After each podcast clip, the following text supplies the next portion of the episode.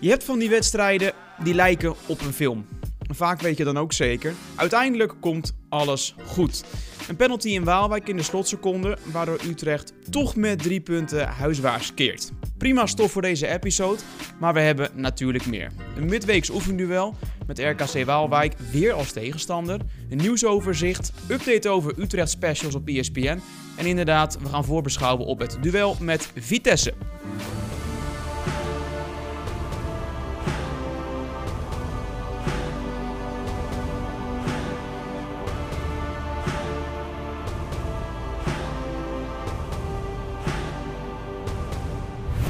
We starten natuurlijk met de drie punten van een week geleden. Op bezoek bij RKC Waalwijk deed Sander van der Streek wat hij moest doen. Scoren, waardoor Utrecht broodnodige punten pakte in Waalwijk. Dick, ik uh, wil gewoon gelijk beginnen met, uh, met het gevoel wat jij uh, over hebt gehouden aan, aan dat duel. In een, nou ja, zo kunnen we wel stellen, ijskoud Waalwijk. Ja, was fris daar, hè? Was inderdaad fris. Maar nou, ik denk dat we met z'n allen heel blij mogen zijn dat we uiteindelijk die drie punten daar toch nog gepakt hebben. Uh, al had ik me er al wel een beetje bij neergelegd eigenlijk dat het 1-1 zou gaan worden. Um, maar uh, ja, toen ging die bal toch nog op de stip. En toen, uh, over ijskoud gesproken, toen bleef Sander van de Streek cool, calm en collected. En maakte hij dat gewoon heel goed af. En uiteindelijk is dat een hele belangrijke overwinning. En hebben we dan dit seizoen twee keer van RKC gewonnen. En um, nou ja, er wordt wel eens wat geroepen over sociale dienstvoetbal en dat soort dingen. En in sommige gevallen is dat ook terecht als dat wordt geroepen. Maar ik denk dat in dit geval, uh, ja, we hebben laten zien dat we uh, tegen een tegenstander uit het rechte rijtje, um, linksom of rechtsom, toch gewoon die zes punten hebben gepakt. Daar ging het om. Hartstikke fijn. Inpakken en uh, wegwezen was het, was het daar zaterdagavond. Ja, het was wel natuurlijk een uh, veelbesproken moment. Hè? Een, uh, een, een VAR-moment uiteindelijk. Uh, Girano Kerk al dan niet geraakt. Ja, nee, dat klopt. Daar was veel discussie over. En de scheidsrechter zei daar zelf, geloof ik, na de wedstrijd voor de camera ook nog iets over. Um, nou ja, ja, kijk, ik weet het verder niet of, of het nou wel of niet terecht was. maar feit is dat, dat het soms zit het een keer mee ook en soms zit het ook tegen. En nou ja, deze keer zat het in ieder geval niet tegen. Nou ja, dat is dan ook eens een keer prettig. En dat moet je dan ook volgens mij realiseren. En op het moment dat het dan weer een keer niet mee zit, dan kun je altijd denken van, nou ja, goed, er zijn ook dagen geweest dat het wel een keer mee zat. En um, nou ja, misschien was dit wel zo'n dag. Ja, ik, ik heb ooit een keer iemand uh, horen zeggen in de mixzone bij FC Utrecht. Um, over 34 wedstrijden gezien. En dat gaat natuurlijk niet voor alle uh, clubs in de Eredivisie op. Maar dan zou het een beetje uh, nou ja, in balans moeten zijn hoe vaak je de VAR of een bepaalde beslissing uh, mee of tegen hebt. Ja, en volgens mij is dat, is dat ook gewoon hoe het werkt. Alleen wat je merkte was dat ze het in Waalwijk natuurlijk heel zuur vonden. RKC speelt om lijfsbehoud, zoals dat dan zo mooi heet. En nou ja, in, in die strijd is iedere punt potentieel goud waard aan het einde van de rit. En zij voelen natuurlijk ook wel die hete adem in hun nek van... van een Emmen dat de laatste tijd regelmatig punten pakt. Uh, een Willem II dat zich uh, toch nog wel heeft versterkt. Een ADO Den Haag dat zich heel erg heeft versterkt en ook heel graag omhoog wil. Um, dus ja, voor hun is ieder punt echt zo ontzettend belangrijk. Maar ja, dat geldt eigenlijk voor ons ook. Uh, dus, dus kun je er niet al te veel medelijden mee hebben. Maar, maar ze, ze hadden daar wel goed de P in, moet ik zeggen, in Waalwijk.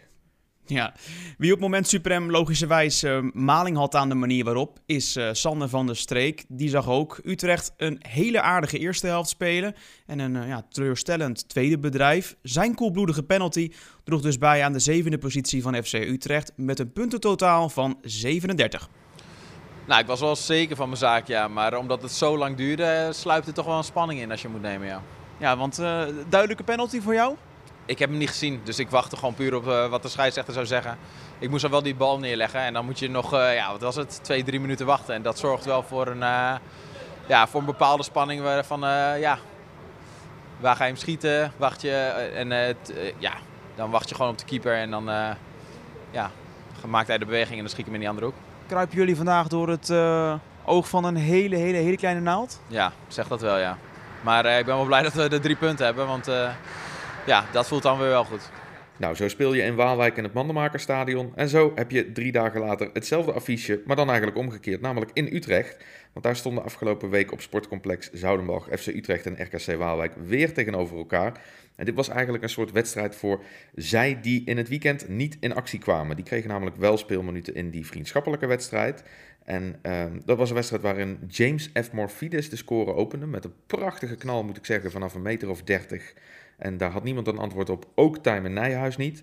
Ehm, maar uiteindelijk kwam dat antwoord van FC Utrecht dan wel in de tweede helft. Derencili Sanchez Fernandez, de man met misschien wel de mooiste naam van alle spelers van FC Utrecht op dit moment. Die maakte bij zijn officieuze debuut in het eerste elftal van FC Utrecht de gelijkmaker.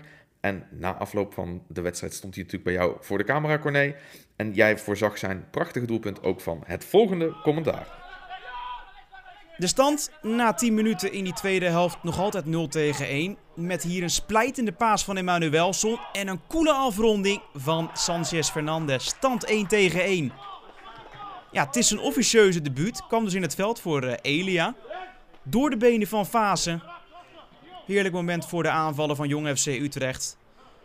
Die vorige zomer overkwam van Excelsior Rotterdam. Wat zei René toen jij weer werd gewisseld tegen jou? Hij zei, uh, hij gaf me eerst complimenten. Toen zei hij, uh, of hij, aan mij, hij vroeg aan mij van, uh, weet je waarom je werd gewisseld? Toen zei ik, nee, ik heb geen idee. Hij zei, ja, eigenlijk zou je tweede helft spelen en je hebt vrijdag ook een wedstrijd. Dus ik kan jou niet te veel laten spelen. Een mooie goal. En ja, dat doet wel goed. Nog complimenten, toch? Ja, ja, zeker, zeker. Ja, het was een moeizaam potje, Dick. Maar ik vond het wel leuk voor die Dennis. Jij? Nou ja, hartstikke leuk. Weet je wat het is? Zo'n jongen krijgt dan in zo'n wedstrijd een kans. En um, ja, die, nou ja, je kunt zeggen, die pakt hij volgens mij. Tenminste, hij doet wat, waar hij in principe voor in het veld komt. En uh, nou ja, hij zei dus zelf van, het geeft zijn zelfvertrouwen echt een boost. En dat is hartstikke mooi. En, en ik vond het ook leuk om hem daar zo voor die camera te zien staan. Hij was er volgens mij trots op. En hij mag er ook gerust trots op zijn. En uh, nou ja, dat smaakt wat, mij betreft. En ik denk dat dat voor hem ook wel geldt. Nou, meer. Ja, hij komt op mij wel een beetje over als een, als een introverte jongen. Um, ja, misschien positief bedoeld wel hoor, daar niet van. Um, heel cool inderdaad voor de camera en ook echt gericht op zijn prestaties. En jij ziet net als ik af en toe een potje van, van Jong FC Utrecht. Uh, sterker nog, met enige regelmaat. Um, die jongen is echt, echt, echt leuk aan het voetballen. Ik weet niet of, of jij een beetje nou ja, ziet hoe hij nu wordt gebruikt. Maar bijvoorbeeld vanaf het middenveld heb ik hem volgens mij tegen MVV was dat Malai een keer weg zien sturen. Dus dat was echt een, een puiken voorassist. En het is dat die assist dan niet aankwam op Hilteman. Maar ja, ik, ik zag daar echt wel zijn, zijn lichtvoetigheid. En waar bepaalde clubs hem ook echt ja, flink proberen te, te dekken, op de huid proberen te zitten. Maar hij is zo lichtvoetig dat hij er altijd wel onderuit weet te voetballen. Uh, en tegen Dordrecht, volgens mij was dat toen de beslissing in de wedstrijd. Een goal van Malai, als ik, ja, als ik me niet vergis. Gaf hij ook een assist. Dus ja, ik weet niet hoe jij dat ziet. Uh, spelers die in het belofte team zichzelf uh, profileren. Maar ik, ik vind dit misschien wel een mooi voorbeeld. Nee, dit is inderdaad volgens mij ook een heel mooi voorbeeld. Hij, hij is behoorlijk dynamisch, vind ik. Wat je zegt, lichtvoetig inderdaad. Um, nou ja, en, en de keren dat hij meedoet, ja, laat hij zich altijd wel van, van een goede kant zien, vind ik. En ik kan me ook voorstellen dat hij steeds meer speelminuten gaat krijgen. Hij is natuurlijk relatief nieuw bij FC Utrecht, kwam over van Excelsior. En um, had in de belofteploeg ook nog wel wat mensen voor zich die um, regelmatig op die positie speelden waarop hij speelt en daar ja, minuten maakte. Een Hisham Ashafai bijvoorbeeld, maar goed, die is dan vertrokken naar uh, Zwitserland. En uiteindelijk biedt dat voor hem weer uh, perspectief. En ik, ja, ik, ik mag hem altijd graag uh, zien meedoen. En um, nou ja, ik, ik, ik word er wel vrolijk van als ik hem zie voetballen. Dan maak ik even een bruggetje naar iets waar we met z'n allen denk ik wat minder vrolijk van worden. Dat gaat eigenlijk ook dan over Jong FC Utrecht. En dat is het feit dat Reda Akmoum geblesseerd is geraakt. Die heeft een behoorlijke knieblessure opgelopen. En dat deed hij bij een training van het eerste elftal. Dat was de training voorafgaand aan de wedstrijd tegen FC Emmen. En nou ja, daar deed Akmoum dus mee met, met het, het keurkorps, zoals je dat dan mag noemen.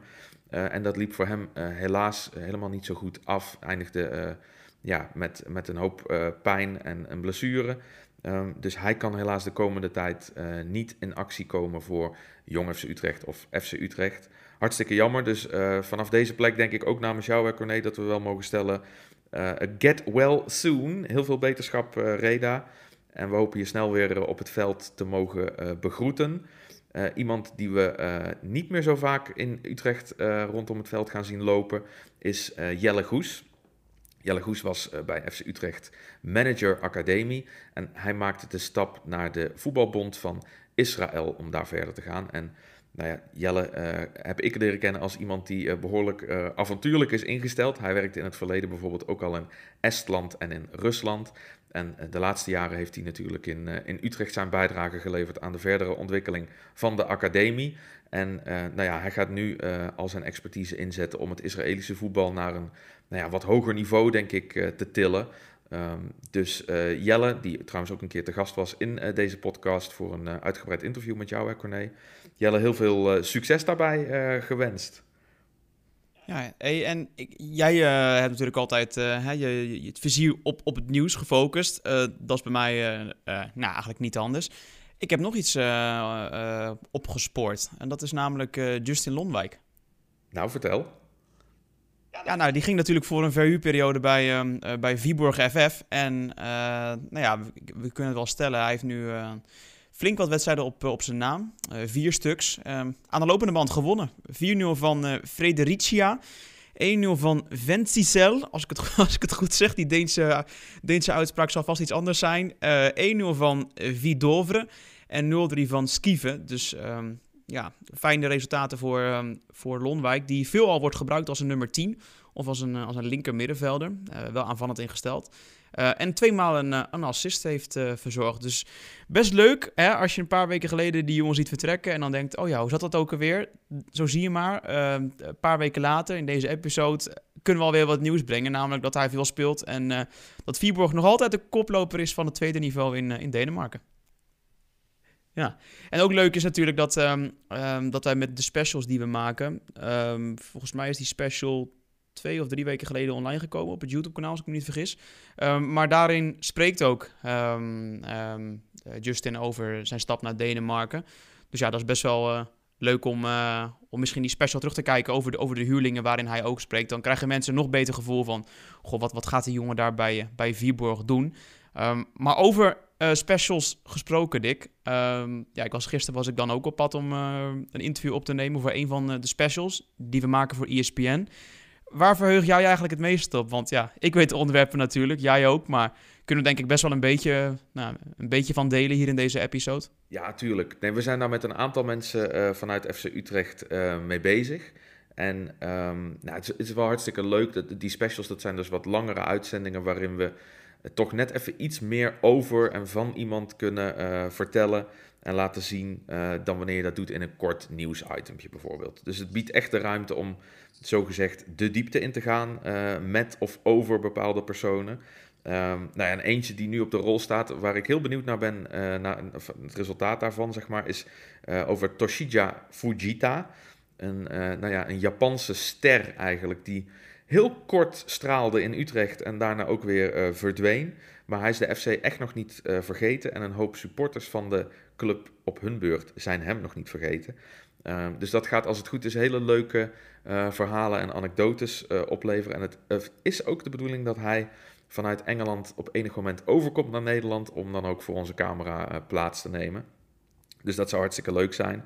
Um, nou, verder, uh, dat weet jij natuurlijk beter dan ik, maar ben jij bezig met een uh, documentaire, of een special uh, moet ik zeggen, over Igor Glusevic. Nou, dat is, mag je denk ik wel een, een cultheld noemen. Um, die gaat binnenkort in première, daar kijk ik ook heel erg naar uit. Um, en die van Jan-Willem van Ede, daar hadden we het hier al eens eerder over in deze podcast, geloof ik. Die is inmiddels ook te zien op onze online kanalen. En nou, daar heb ik echt heel erg van genoten. En um, nou ja, verder ben jij natuurlijk met een aantal uh, projecten uh, bezig. Die kunnen we niet allemaal nog uh, uit de doeken doen hier. Maar, maar Glusevic, wat ik al zei, daar ben je dus ook mee bezig. Um, en geloof dat jij er ook al een aantal interviews voor hebt gedaan. Wie heb jij zo al gesproken daarvoor?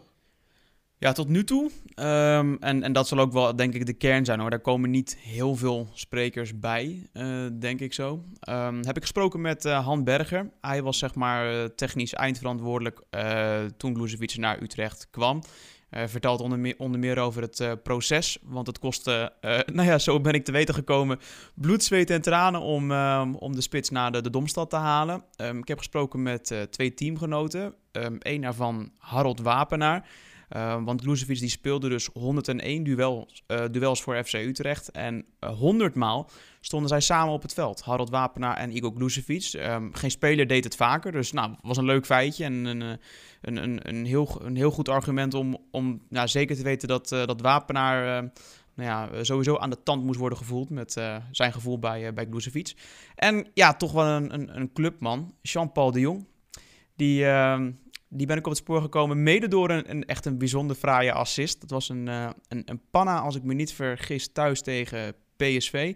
En bij de tweede paal stond Glucevic die hem inkopte. Ja, had hij dat nooit gedaan, dan was die, die panna van Jean-Paul ook nooit zo, uh, zo breed uitgemeten natuurlijk. En in, in de media gekomen, in samenvattingen voorbij gekomen. Dus ik denk dat, dat die drie sprekers ja, die, die dekken al zoveel lading van de tijdperk Glucevic bij FC Utrecht. En vooral hartstikke leuk om eens een andere spits uh, nou ja, uit te lichten dan bijvoorbeeld Sebastian Haller, uh, Michael Mos, Leo van Veen en, en tal van andere spitsen die, uh, nou, die, die de club heeft gekend. En ik merk toch wel dat die Glucevic dat die ook wel heel hoog staat bij, bij veel supporters. Dat dat echt, echt wel eentje is die ook in dat rijtje hoort.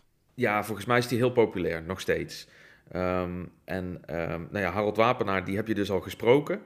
En um, we gaan natuurlijk nog niet alles prijsgeven wat hij aan jou heeft verteld, maar we kunnen al wel een klein fragmentje uh, daarvan laten horen. Dus ik stel voor dat we daar nu even naar gaan luisteren. Harold Wapenaar over Igor Glucevic. Uh, je, je kan elkaar goed begrijpen. Uh, op dat moment wordt er nog Engels gesproken, maar hij ging ook vrij snel al Nederlands spreken. Ja, en dat, dat helpt ook hè. Op het moment dat je de taal snel spreekt, uh, en de, natuurlijk de, de moeite ervoor gedaan heb. Ja, en uh, de temperament wat hij had, op de goede moment had hij temperament. Het was een hele vriendelijke gast buiten het veld, maar in het veld een echte winnaar. Ehm, die ook wel eens echt heel boos kon worden. En ja, wij, we hadden natuurlijk wel eens op stookjes met elkaar, discussies. het ging wel eens echt heet aan toe. Maar ook daarin, ja, ik bedoel, hij kon echt fel zijn. Maar hij kon ook echt uh, gewoon super vriendelijk zijn. Dus in dat opzicht, uh, die mix was gewoon geweldig.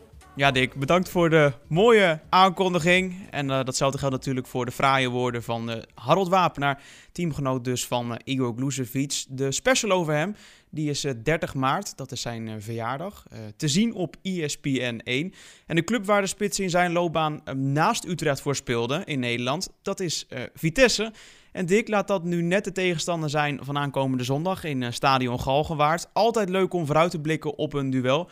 Um, ja, als jij daar zo naar kijkt en ook een beetje de, actualiteiten volgt bij de beide clubs, welk gevoel geeft dit duel jou dan? Nou, ik heb er vooral heel veel zin in. Ik denk dat eh, FC Utrecht en Vitesse teams zijn die allebei heel goed kunnen voetballen. En die echt uh, heel terecht in dat linker rijtje van de Eredivisie staan. En misschien dat we wel mogen zeggen subtop. Um, dus ik, ik kijk er gewoon enorm naar uit om die twee teams tegenover elkaar uh, te zien.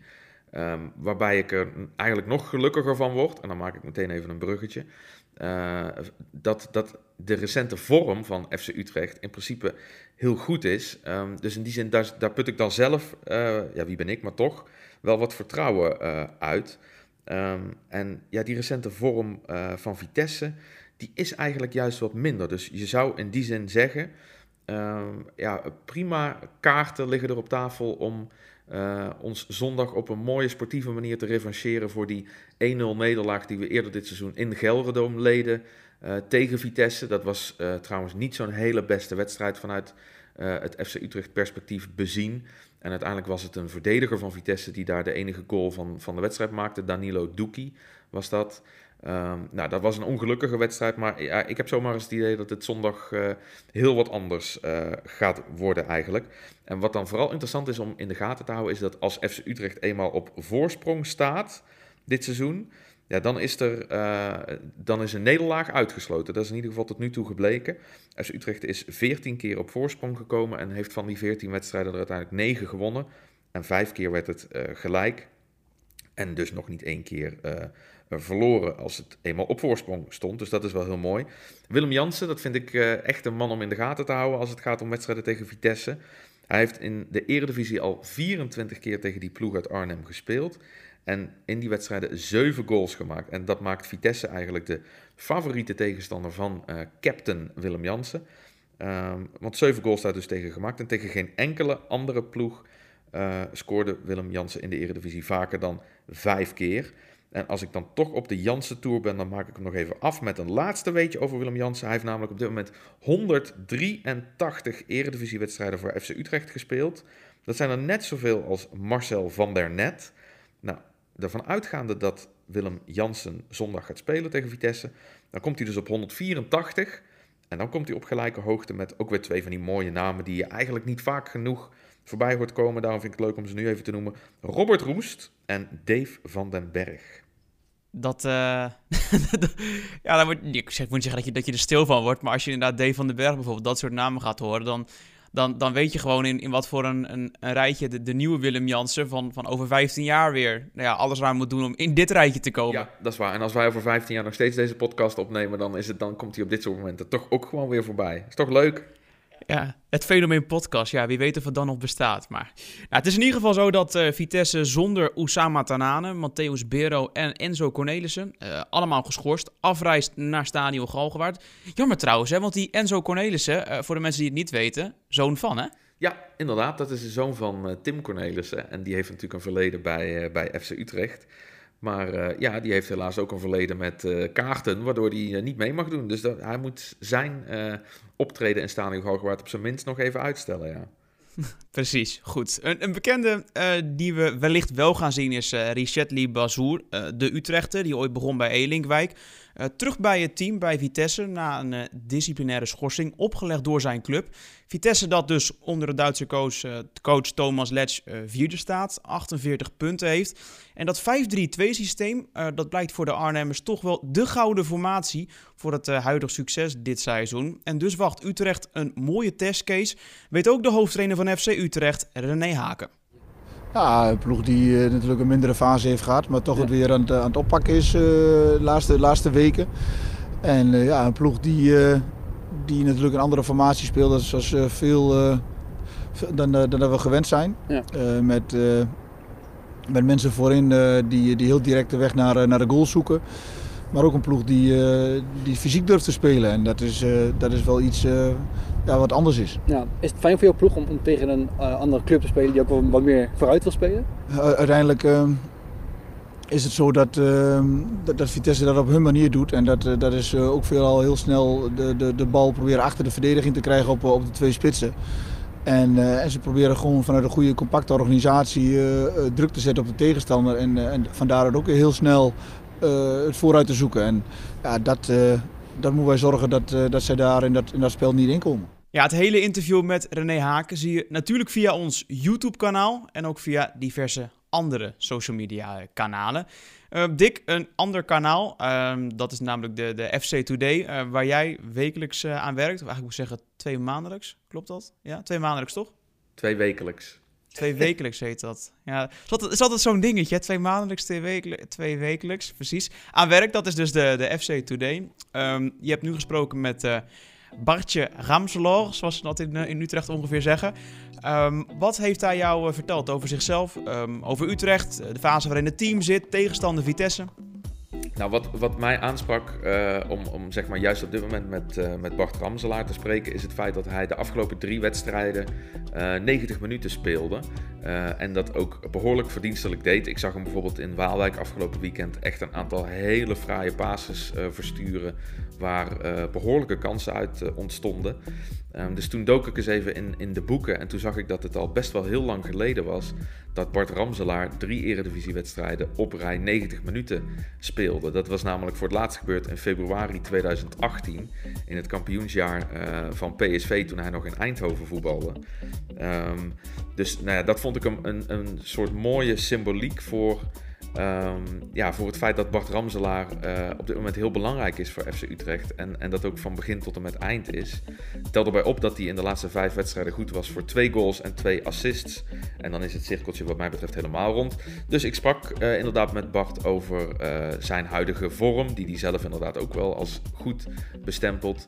Ehm, en natuurlijk over de wedstrijd tegen Vitesse. En daar heeft hij, net als ik gelukkig, heel veel zin in.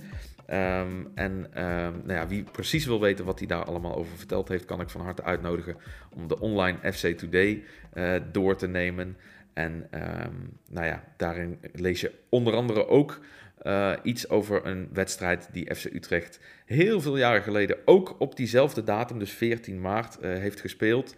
en dat was een hele curieuze wedstrijd omdat er bij de tegenstander, een paar minuten voordat de spelersbus van de tegenstander vertrok, ineens een speler zich zomaar afbelde. En dan niet eens bij de trainer van die club, maar bij een teamgenoot van hem. En dat hield de gemoederen destijds eh, flink bezig, dus dat is wel aardig. Um, nou ja, verder natuurlijk eh, informatie over de selecties van beide teams en allerlei andere zaken. Dus eh, neem hem vooral eens een keer digitaal door. Dat mooie programmaboekje van ons, de FC Today. Ja, het enige, enige jammer is natuurlijk, hè, dat, maar dat, dat, is, dat is natuurlijk logisch, dat, uh, omdat er geen publiek in het stadion is, maar dat de echte liefhebbers die de FC Today ook hebben gespaard, dat, ja, dat die hem nu niet fysiek hebben. Dat vind ik super jammer. En er zijn inderdaad best wel veel mensen die zo'n boekje bewaren. Ik weet niet hoe jij zelf, als je naar een wedstrijd gaat of ging, um, dat altijd deed. Maar nou ja, ik vind het in ieder geval altijd super leuk als ik bij een evenement ben. Of dat nou een voetbalwedstrijd is of een ander soort sportwedstrijd. Of dat het een museum is dat ik bezoek. Of een, een voorstelling van, van een of ander genootschap in een schouwburg. Dan vind ik het altijd hartstikke leuk als daar een programmaboekje bij uh, komt kijken. En dan neem ik dat vaak ter plekke kort door. Maar dan neem ik het ook zeker mee naar huis om er dan op een later moment nog eens doorheen te bladeren. En ik ben zo iemand die het dan ook weer bewaart. Um, en die dat dan soms vele jaren later tegenkomt. Dat is een beetje de charme, vind ik, van zo'n boekje. En helaas is die charme natuurlijk op dit moment wel even weg, omdat het alleen maar online is. Uh, maar dat heeft natuurlijk mee te maken dat we nog steeds geen publiek uh, mogen ontvangen bij wedstrijden. Maar laten we hopen dat dat snel weer uh, het geval is. Dan keert natuurlijk de fysieke uitgave, zogezegd, van de FC Today ook weer terug.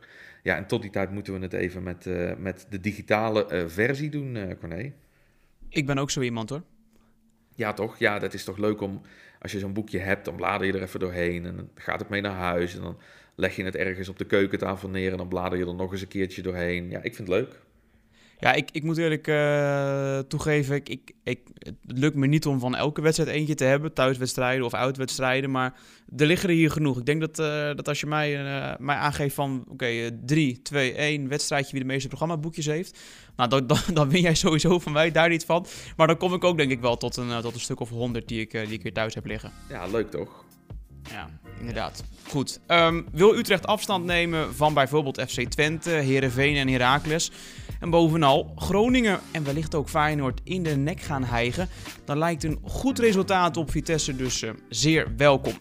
Dank voor het luisteren naar deze episode. Heb je nou leuke input, personen die we aan het woord moeten laten in de Matchday podcast of onderwerpen die we moeten bespreken?